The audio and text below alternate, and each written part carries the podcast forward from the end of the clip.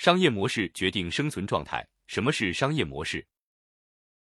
比如同一个专业毕业的两个程序员，他们的工作技能是完全一样的，能做的事情也是完全一样的，但不同的商业模式，也就是不同的赚钱方式，会拉开两个人巨大的差距。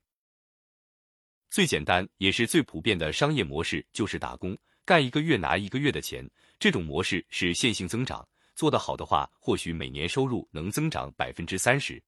但很难实现百分之三百，更别说百分之三千。商业模式决定了天花板，也就是上限，即使你九九六也突破不了。所谓的码农说的就是这种商业模式。第二种就是自由职业了，一定程度上它可以突破打工的天花板。比如打工只能服务一个雇主，自由职业可以服务五到十个客户，也就是说收入能够提升五到十倍，但基本上也就到顶了，很难实现十倍以上的增长。终极的商业模式一定是创业，即拥有自己的平台和产品，只有实现了这一步，才有可能实现质的飞跃，实现数十倍甚至数百倍的增长。你会发现这三种模式做的事情本身是完全一样的，都是开发程序。同样是每天工作八小时，但为谁做，卖给谁，卖多少钱，能卖多少份，却有着本质的区别，带来的结果也是天壤之别。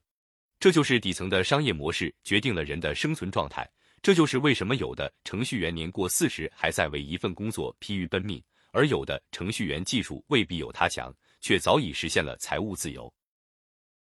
初入职场的前几年，最重要的两件事就是积累和磨练自己的术。找到自己未来的道，不要让眼前的利益耽误了这两件大事。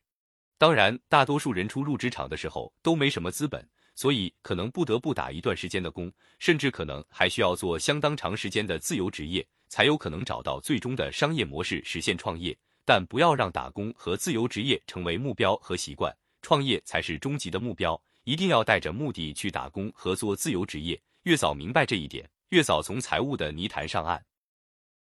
技术是术，商业模式是道，有道无术，术可以求；有术无道，止于术。